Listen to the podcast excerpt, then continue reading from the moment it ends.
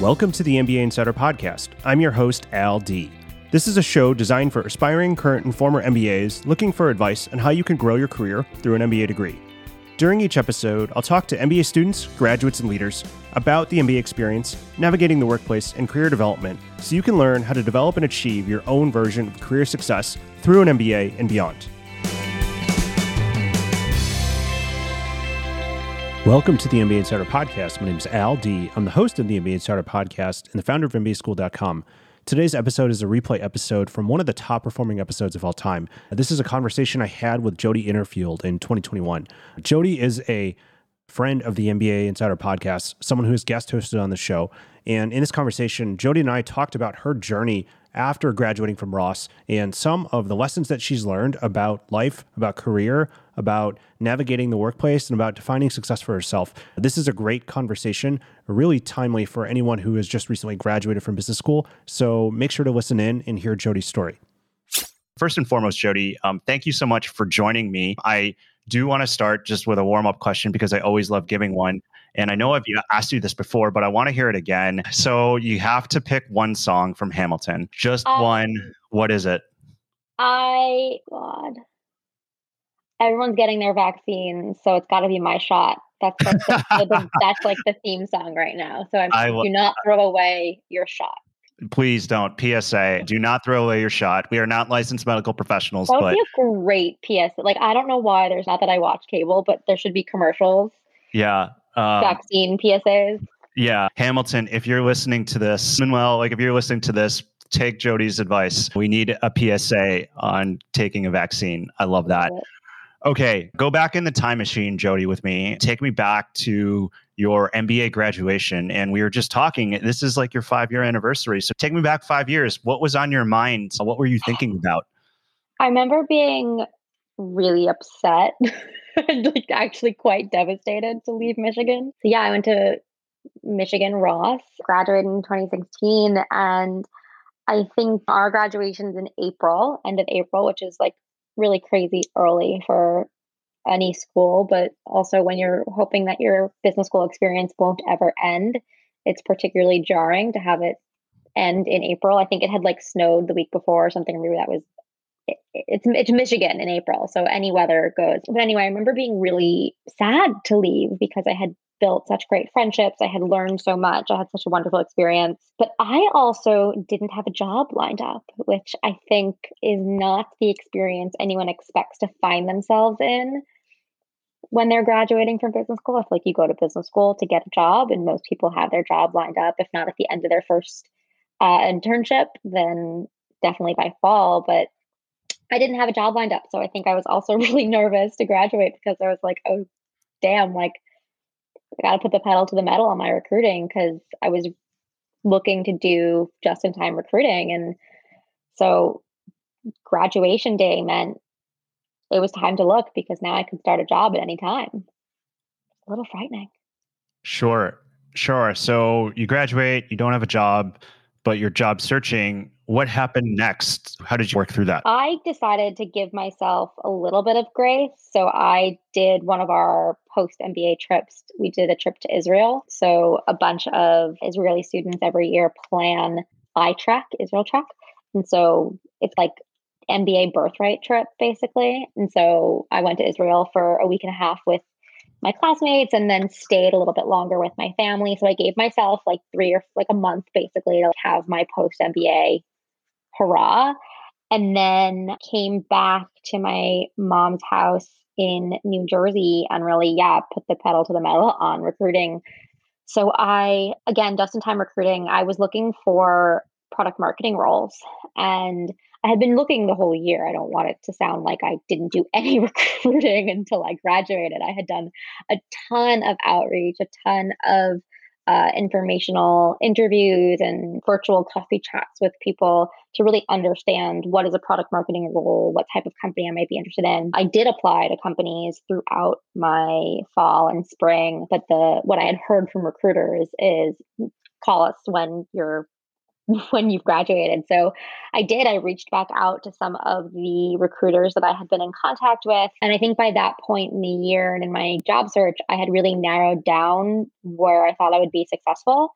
So I knew I wanted product marketing, but I also knew that it would be a really hard uphill battle to get just any product marketing job because I was making this career change. I had been in human resources before business school. So at that point, I had narrowed my search down primarily to HR tech companies where or other companies that were selling into any sort of human resources buyer because I knew that I could probably really position myself well because I had been in HR. Um, so I applied to a bunch of companies and actually really quickly got a couple of interviews and so did some phone screens and then I had actually been looking at companies in San Francisco because that's where I wanted to be after school. And this was obviously pre-pandemic, so doing a an interview over Zoom or Google Hangouts was not the thing. So I, for final rounds, was flying out to San Francisco. So for I think it was two different companies. I flew out to San Francisco. I think I was like in San Francisco one week, back in New Jersey, back to San Francisco another week, doing these final round interviews. One company paid for the trip, the other company didn't, and I had to pay my own way, which is a fun thing to do when you're just totally broke and just graduated from business school. But yeah, I actually very luckily was able to find a job within about a month and a half of of uh, my search in after graduation. So by early July, I had signed an offer, and by August first, I was out in San Francisco, getting started at work.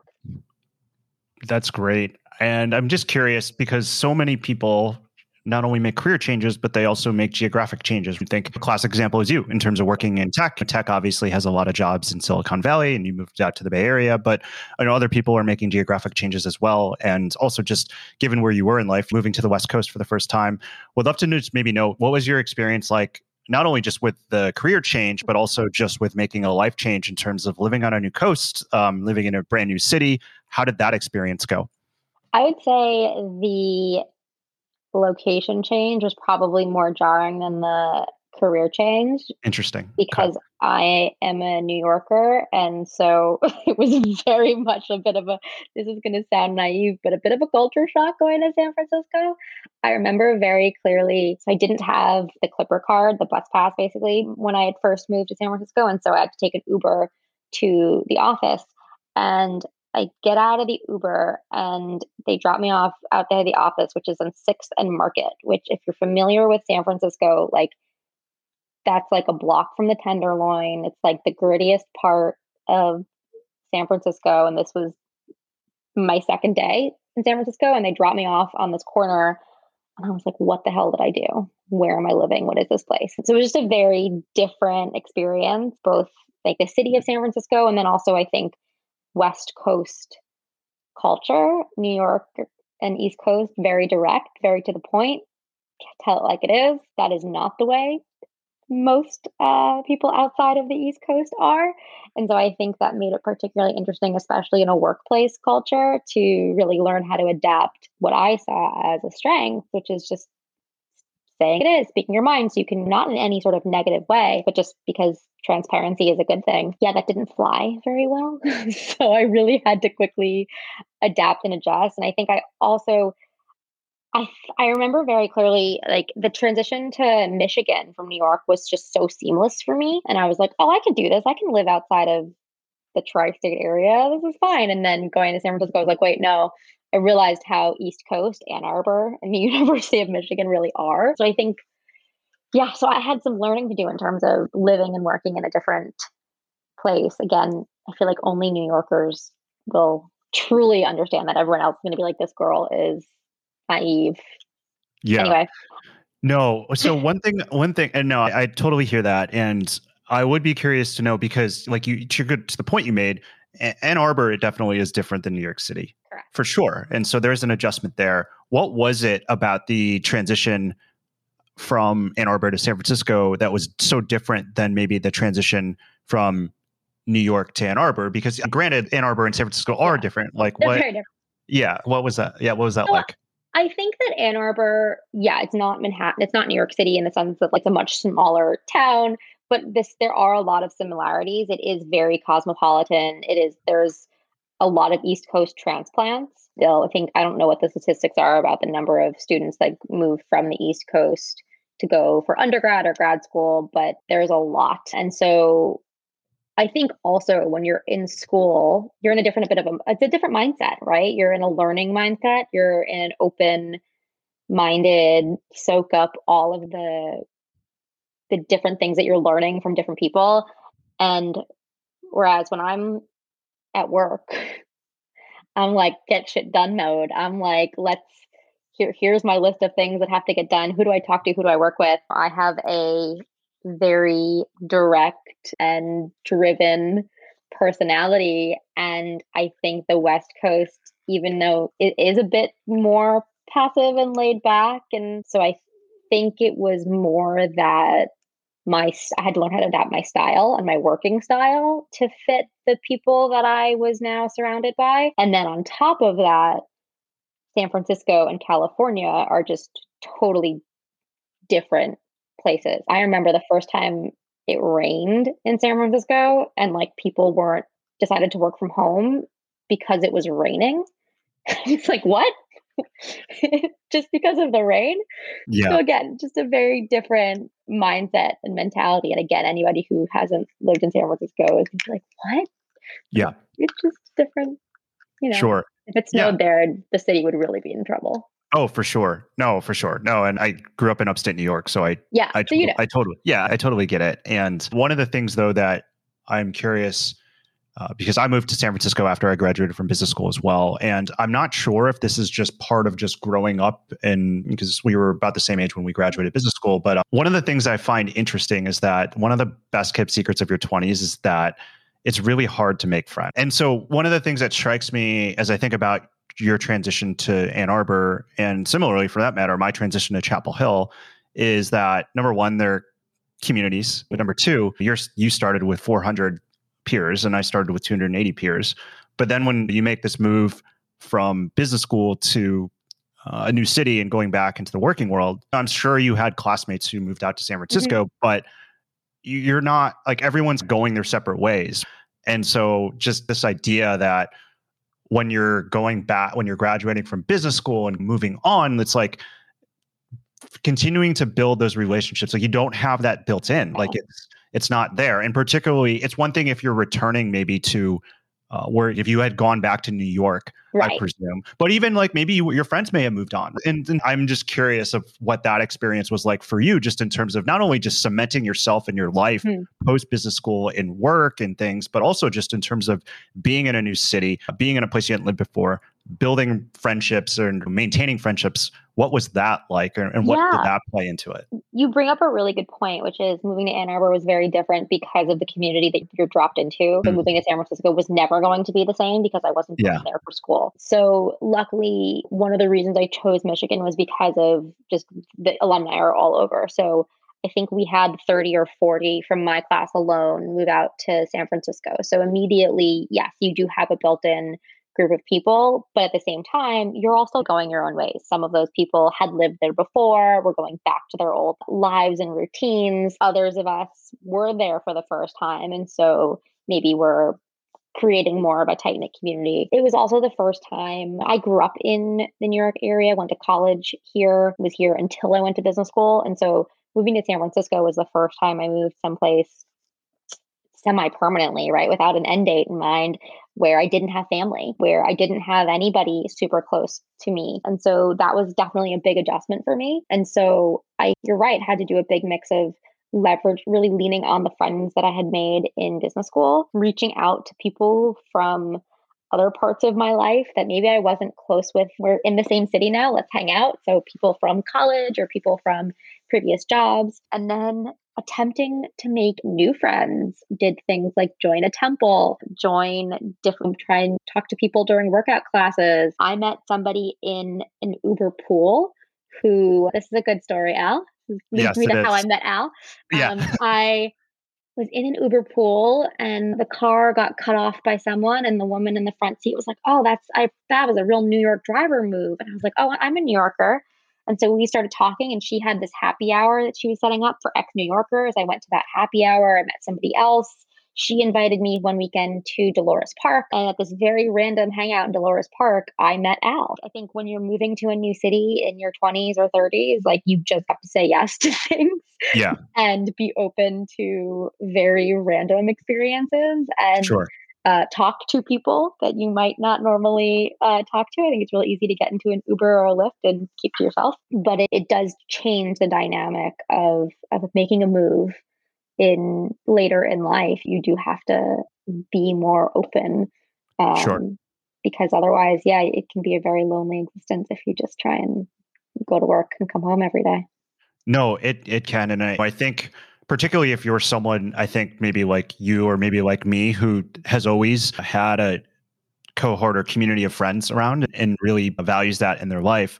And I was in a situation where when I graduated from college, I lived in the same city where I went to college. And so mm-hmm. I was very fortunate that a lot of my friends just naturally stuck around. And I was in the fall, I was going back for tailgates. I was going back to campus in the fall to recruit at my undergrad. And um, the transition out of college to life was it was a transition, but I had built-in friends and yeah. built-in relationships. But I remember when I moved to San Francisco after I graduated from business school, uh, I didn't necessarily have that same luxury. And it was something where I really had to work at it and to really build this new community of, of friends. And I was, yeah, go ahead. Can I ask why you chose San Francisco?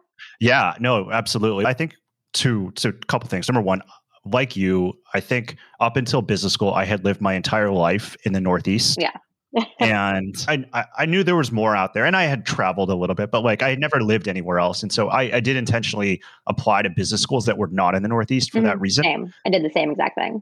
Yeah. And I, and because I just, I didn't know where I wanted to end up. But what I told myself was that I don't want to have any later on. I wish I would have lived here. I wish I mm-hmm. could have explored there. I wish I would have known what that was like. And so that was part of why I chose to not only go to business school in the South, but also to move to the West Coast. And I also very much knew going back into consulting that I was not going to be doing it forever. And if I were to gun to my head, pick an industry that I might be interested in going into after it, tech was going to be that industry and that's not a bad place to to be but the one thing that i would say is that prior to business school one of the things i, I was on a project out in, the, in, in san francisco for four months and mm-hmm. i flew there like every week and i remember maybe this was like 2012 like visiting my friends for a weekend in december and there was like it was like when santacon was back when that was still a thing for us but i remember getting my friend at the time with my best friend i was staying with him he's okay you got to try out this new thing. It's this app where these people like pick you up in this car with a like a pink mustache. And it was lyft right? Like it was like that was when lyft was starting just starting off. And I just remember just like going there that weekend and many of the other weekends and just being like, this seems like a really um, fun place to live yeah. with a lot of people who are my age who are seem very you know motivated by their careers and seem really interesting to be around and that was something that kind of also piqued my interest i think like the interesting thing about it was all those things were true but the nuance there that i didn't really grasp until i lived there after business school was that all of those things are there, but you really have to put in the work. Oh yeah. If you want to build those relationships. And we have a lot of mutual friends now, but my my friends and I always joke that like more or less like the only reason that we hang out is because or at least to started hanging out was because I literally was just willing people to come together. But part of the reason why was because I tried so many different things when I first moved to San Francisco to try to make friends and it was uh, looking back I can probably say it was just part of the process but in the moment, I just kept thinking to myself, like, why does no one exactly like well, I'm normal? it's really hard. And I think San Francisco is an interesting place to to go after business school because there's this weird mix of people who there are some people who grew up in the Bay Area, not really necessarily San Francisco. So they have connections there. And I think it's probably very similar to the New York area where if you grew mm-hmm. up outside of it, you go and you live in the city, but you still have so you have lots of connections and it can be hard to break into it. And then you have a bunch of people who move there from other places, form when have they, they form their tight knit group of people and then that's it. And then it's also, yeah, we're this is turning into a whole like San Francisco. I know, I know. But so on that alert, I'm not there anymore. Um, yeah. Yeah. On that notion, though, I would love to leading the witness here. Would love to ask you more. You've been at the same company now for a couple years, but making the move from uh, startup to big tech. Could you talk a little bit more about how that happened, and maybe start with that day in the the park in Dolores in the Park? park. Yeah, that day in Yeah. the park. Um, so I had been at a startup for about seven months, and I just wasn't feeling it anymore. I was at a startup before business school as well when I was in human resources and just a very it I both companies when I joined were in a similar stage, similar size, but this was just a very different experience and I just wasn't feeling it. And yeah, I remember Al talking to you. "Oh, I'm really not so into this. I've been looking at other things. Like Salesforce seems cool. Anyone knowing what it's Salesforce? And Al was like, Yeah, this is Jason. Hi. And so I had done a lot of again when I was in business school, I had a lot of conversations with people in product marketing. And it's really funny because I remember applying to the internship at Salesforce, but then resume going into a black hole. And at the time, when I was looking at jobs in business school, I was like, it needs to be a product I'm really passionate about. And or like an industry that I'm really like jazzed about, some something exciting. And so a CRM just didn't sound like it was going to scratch that itch. But after being in product marketing for a bit, I was like, you know what? I think I what, what I missed, what I didn't love about being at a startup was when there was something I didn't know how to do, I had to Google it. I had to go look it up. I had to go because there there was one other product marketer who was great, but there was only so if there were things the company had never done before, we had to just go figure it out. And I really wanted to learn from other people. I really wanted to be surrounded by people who were the best at what they did and who were setting the bar and raising the bar for other people. And what I do know, or what I did know about Salesforce at the time, was that that was like where market that was like the place for marketers. And so the move to Salesforce and a big tech company for me was about a couple things. It was about learning from other people and having other really smart marketers to to set the to raise the bar and to learn from. It was also about building expertise in different parts of product marketing. So when you're at a startup, in, any job at a startup, you do everything. You're a generalist. You have to wear all the hats. Whereas at a big company like Salesforce, you really can specialize, right? You can just become an expert in content, just become an expert in messaging, just become an expert in events. And so, and building that expertise makes you marketable in your career. And the third thing I was really looking for at the time was I didn't want to leave again, right? If you think about where I was at this point, I had interviewed for my internships. I had interviewed for my first job out of business school, and now I was interviewing again for something else. I didn't want to have to do that again. I didn't want to have to start from scratch just because I got bored or wanted to try something different. I really wanted to be at a place where if I decided at some point that I wanted to try something else, that I could move internally, that I could leverage my reputation to make my next move as opposed to having to start from scratch. Those three things made a company like Salesforce really compelling. And I have been able to do all that. I have been able to learn from other smart people, to really develop expertise in different areas. And then I'm on my third really job at Salesforce in almost four years. And those changes have either been completely organic or a role opens and I'm just like, hey, I'm interested. And they're like, okay, come do it, which Mhm. is pretty unique. Hey there, it's Al, and thanks so much for listening to the MBA Insider podcast. I wanted to take a quick break to ask you a small favor. I'm loving doing this show, and I hope you're enjoying it too. If you're enjoying this episode, I would really appreciate it if you take a few minutes to leave a review and rate this podcast on Apple or Spotify or wherever you get your podcasts, or simply share it on social media or send it to a friend. I'm incredibly grateful for your support. Thank you, and let's get back to the show. That thank you for sharing that. And I would be curious, as just as a follow up to that, if you think back five years ago to when you graduated versus where you are now, did it play out how you thought it was going to play out? Oh, I don't even need to have you fi- finish the sentence. The answer is no. um, not at all. But then again, I don't know what I was thinking back Sure. then. Yeah, yeah, yeah, yeah. I think when you're in business school, you envision your quote unquote dream job or where you want to go. And what you fail to do is realize that nobody makes it there in one move. And it's Mhm. really hard to visualize what those steps are. It's really hard, especially when you're making a career change and you're trying to go into this career that's totally new to you.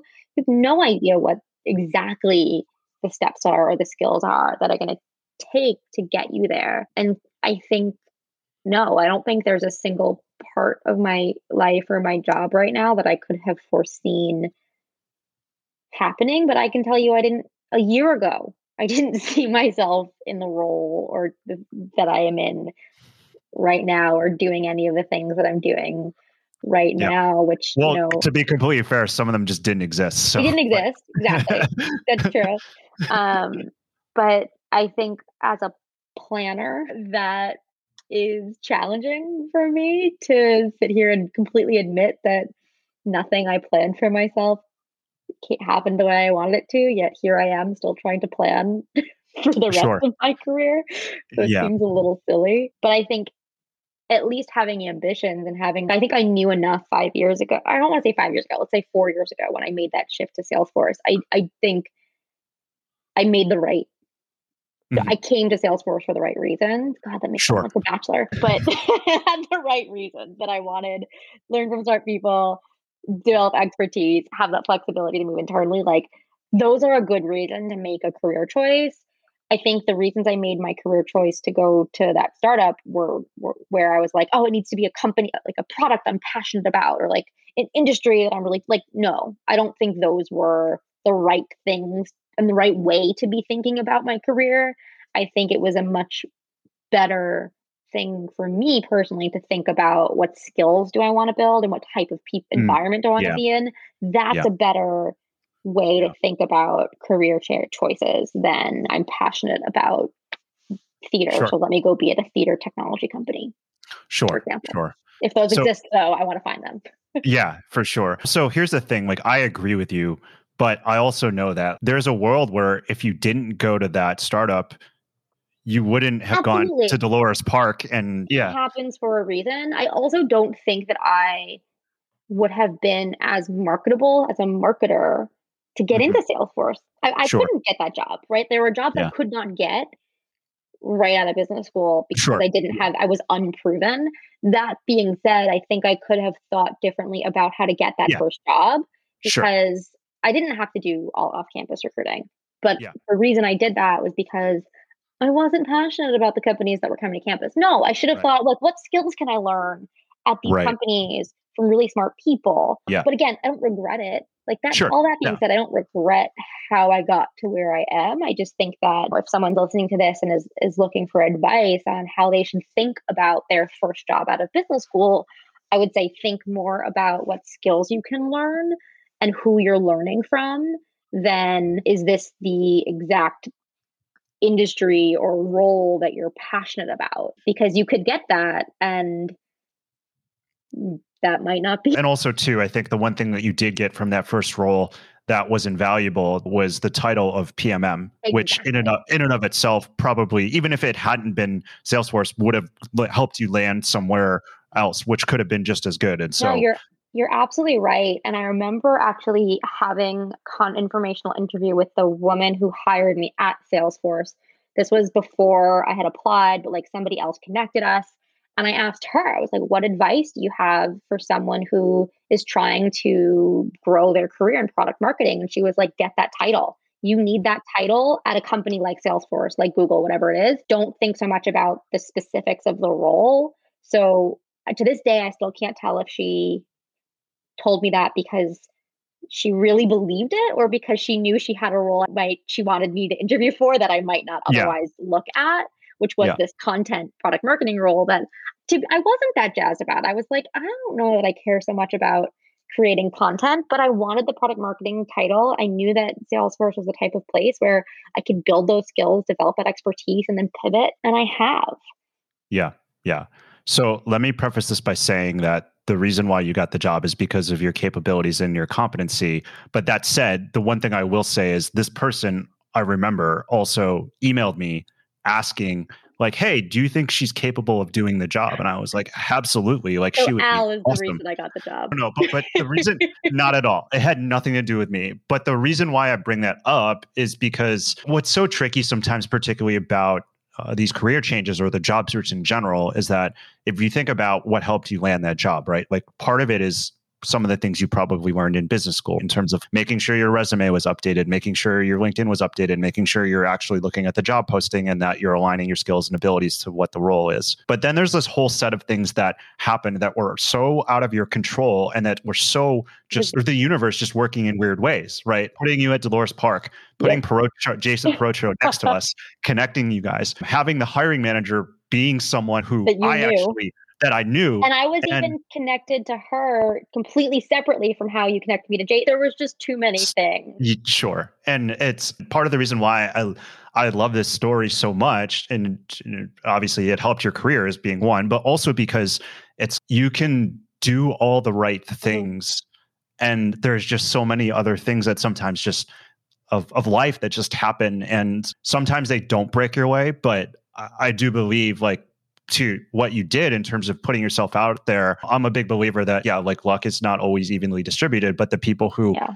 put themselves out there the most and, and, as they say, as the kids say, shoot their shot are the do ones who throw away their shot. Who, or do not throw away their shot. There we go. Marketers on fire right now. Put themselves in opportunities where, where sometimes luck does happen. I think yeah. you're absolutely right. I think that there was 100% elements of luck here, but that wouldn't have mattered if I didn't also do whatever exactly. I could. I had to still put in all of the things that I needed to do and all of the work that I needed to do on the resume, preparing for the interviews, having the conversations, mm-hmm. but also like being a competent human being. Yeah. that yeah, any amount absolutely. of luck is just what pushed it over the edge sure. or connected the dot. But yeah, I forgot that she reached out to you. Yeah. Yeah, I know. It's funny how the world works. You've been at Salesforce for a while now, but about a year ago, maybe a little bit over a year ago, uh, you decided to leave the unfriendly realm of San Francisco and move back to the East Coast. I'm just I'm half joking, um, but you moved back to the East Coast. Yes. Obviously, your family's there. Would mm-hmm. just love to know, just in general, just how did you think about that? Like, how do you think about that within the context of your life and career, mm-hmm. even in terms of making that move back to the East Coast? Yeah, I will caveat all this by saying all these decisions were made pre-pandemic, so yes. it was a very mm-hmm. different thought process sure. than I think I would have made today. I was when I moved out to San Francisco, I told myself I'd probably be there for two to three years. I never saw it as permanent. I saw it as something I wanted to try. I ended up being there for about three and a half years, really staying longer because I loved my team. I loved the people I was working with and going into the office on a day to day basis. And I did think it would ne- negatively impact my career to leave headquarters and to leave San Francisco. So I seriously considered it for a year. I think my last year in San Francisco, 2019, I knew the whole year that I wouldn't stay, and a lot of that was for for personal reasons, for family reasons. But I felt like I I couldn't like quite pull the trigger yet, but I knew like this is my last time, my last year. And yeah, I was just at that point prepared to weigh any consequences that it might have had for my professional life were worth it for me to be back closer to family and closer to home. And now, all that being said, like I was keeping my same job, like nothing, like I had conversations with my manager, with my leadership, like nothing was changing about my role. I was just concerned that I wouldn't be thought of for different positions or wouldn't be thought of for opportunities because I wasn't going to be where the rest of leadership was or where the team was. And so I moved, but again, that was a worthwhile decision for me personally because I wanted to prioritize my personal life. I moved back January 30th, 2020. I only made it into the office for about three weeks in New York before everything shut down. And then it really didn't matter where I was. So I think it's actually really ended up being good. My timing worked out personally for me. And now I think the dynamics are very different. It doesn't quite matter where you are. And now it turns out my leadership is East Coast based because things change. So I think everybody needs to weigh their options according to what matters to them. I don't think it's a one size fits all approach to how to make these types of decisions. But at the end of the day, I knew for me, I needed to prioritize my personal life and whatever happened. Like I was okay with whatever that meant for my career. And I think I'm just at the point in my career where I'm like, you know what? I've done the things I want to do that I needed to do so that if it gets negatively impacted by this decision, that's okay. I'll deal with it. I'll handle it. And yeah, I think even being in New York during a pandemic, I'm so happy to be here. I'm so grateful to be home and to be near family that like it was 100% the right decision. I'm I'm val- I'm grateful for my time in San Francisco. Like I don't think I would have ended up at Salesforce had I sure. not had that experience yeah. in San Francisco. But yeah, it was a big decision that ended up being not so big big when when uh, working remotely ended up equalizing everything for everybody. For sure. And but what I think to me that is is is striking about that is you obviously couldn't have predicted what was going to happen with the pandemic, but at the end of the day, it was really mostly about just figuring out what were the most important things to you and how do you make the best decision that that aligns to that. Exactly. And I think fortunately is to the point you're made like there it looks like there's going to start to be a little bit of a shift in terms of how companies think about things like performance management and promotions mm-hmm. uh, particularly with large distributed or large organizations or multinational organizations but i think probably i assume probably when you were thinking about this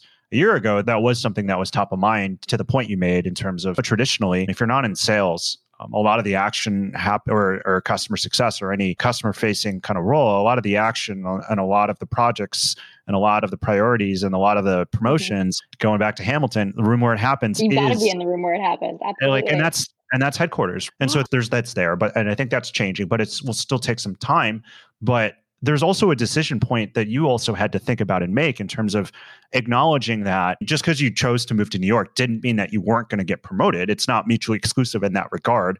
But there was a decision that you had to make in terms of feeling comfortable that knowing what you know about how these things are made, mm that that's something that you're okay with yeah. and that's something you're comfortable with and that there as a result of that you will get a whole slew of other things but that was a trade-off that you were willing yeah and it's about understanding what your comfort level is with those mm-hmm. things and i think i yeah it as i mentioned it took me about a year it was like right it took me a year of really seriously considering it to feel really again going back to just this gut feeling and when I finally made the decision that I was ready to move, it happened within a month.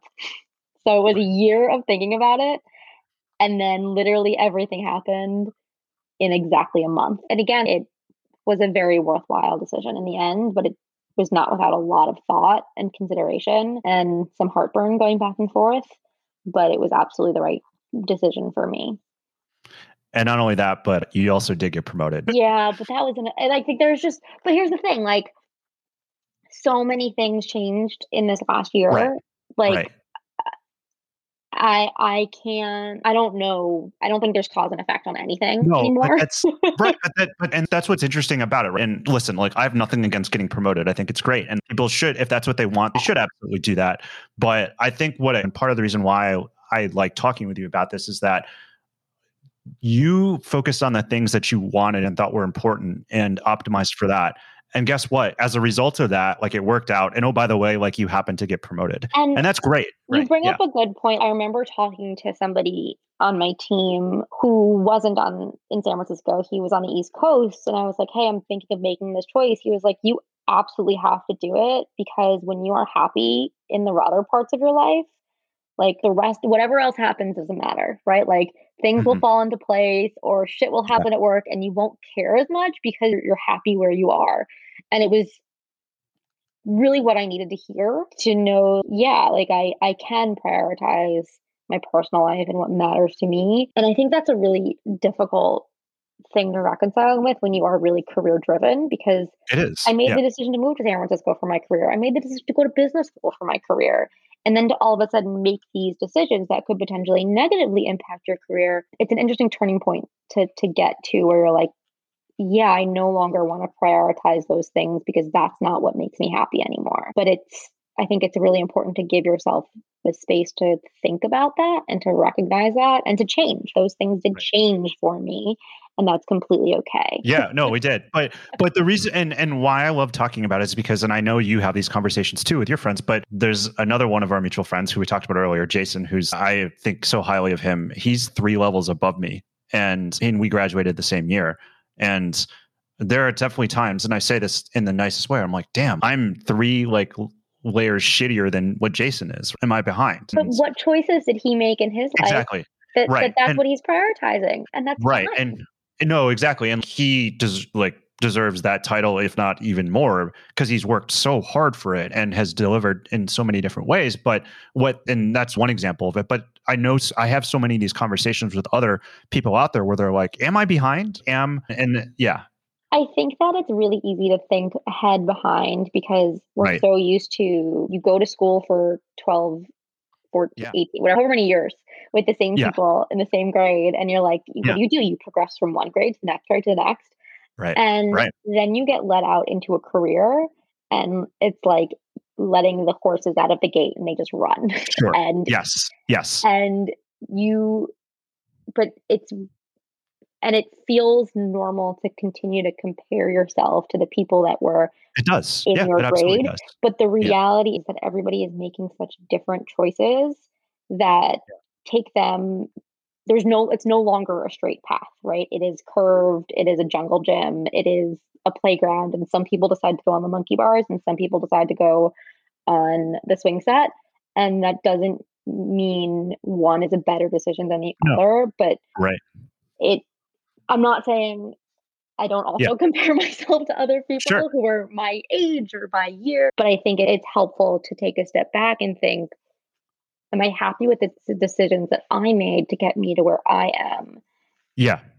and i can't think about because i don't know that i would be happy with making the same decisions that somebody else made to get them where they are Yeah. For sure. Eh, yeah. You can't optimize for someone else's life. Yeah, that was a very succinct way to say the whole monkey bar analogy so thank you for that No, I, I still like the monkey bar analogy. It brought back good memories of recess when I was in middle school. So I, it's not all for naught. We've danced around this, but I would love to just ask you straight up now. How do you think about just like career development in general now? Mm. What's what is your process, or also just how has that? As we talked about, it's it sounds like it's evolved a little bit, but just what are your thoughts on it right now? Um, how do I think about career development? I think I do still think about it as terms of what skills do I want to build instead of.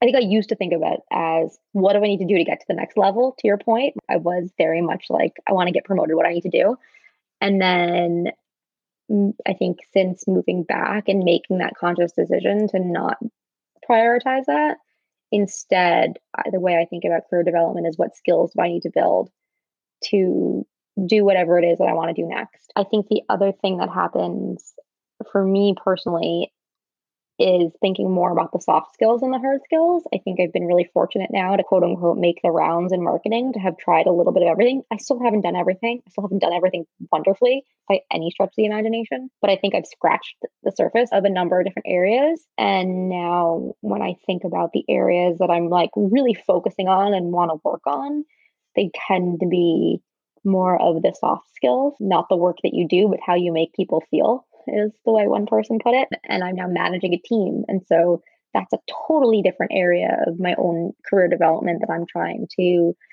uncover and work on continually because it's really freaking it's For really sure. hard.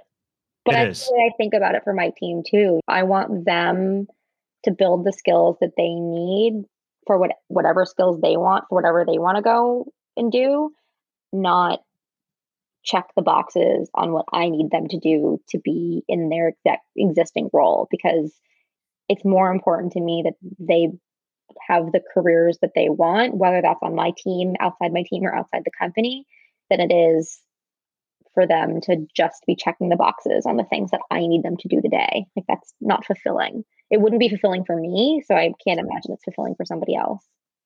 Yeah. I would be curious to know what do you think about or how do you define your like success now? What is what does that look like for you? Or how do you evaluate yourself on that?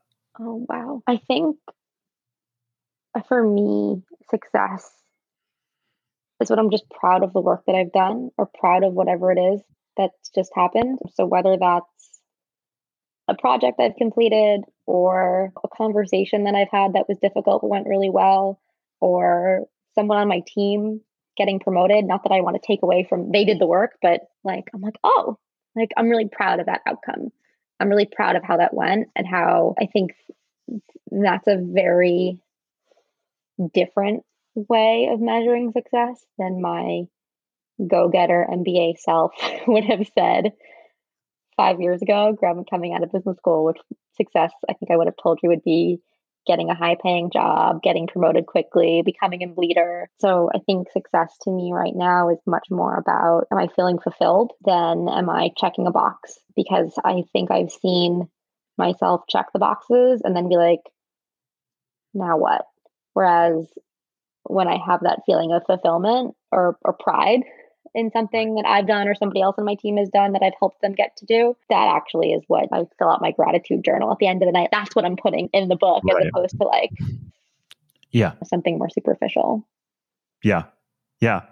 No, I like that. And this has been a wonderful conversation and I really enjoy it. And just to maybe wrap up here, Jodi, you've had lots of career conversations and coached a lot of folks in career conversations in a lot of different capacities. I would love to know what advice do you have for MBA graduates or soon to be MBA graduates who are about to re enter the workforce and many will be changing careers or entering a new you know field or industry or function? What kind of advice would you give to them as they you know start their post mba careers around just general just like career development don't graduate. No but if you have to graduate uh, my advice for people just graduating from their mba and embarking on their career is to really think more holistically about what is fulfilling for you personally as opposed to what looks good on your LinkedIn profile or on your resume. Sure. Because you'll fill out that resume and your LinkedIn profile without a, without a problem, but is that really going to help you know, go to sleep at night with a smile on your face and sleep soundly because of that? And so I think one way, one tangible thing to think about or way to approach that is to think about the skills that you want to build and the things that you want to learn and approach your career that way as opposed to approaching your career in terms of what title do I want or what hot shot company name do I want on my resume. Think about what you genuinely want to learn and understand, and you'll naturally grow and get where you want to get that way. But I think it's a bit more fulfilling than the you know, aim for the shoot for the title approach, which I've done. So I, I just say this from experience. Sure. Um, sure. Jodi Innerfield class of 2016. Yeah. Ross, uh, thank you so much. Thank you so much for joining me today and talking about post MBA life. It was a pleasure. Thanks. Thanks for having me, Al. Hi, everyone. Al Dea here, and thank you so much for listening to the MBA Insider podcast. If you liked what you heard, make sure to head over to Apple Podcasts and to write a review. It will only take 15 seconds. I'd also love to hear what you've been listening to on the podcast and any suggestions you have for how we can improve. Find me on LinkedIn or head over to mbaschooled.com backslash podcast.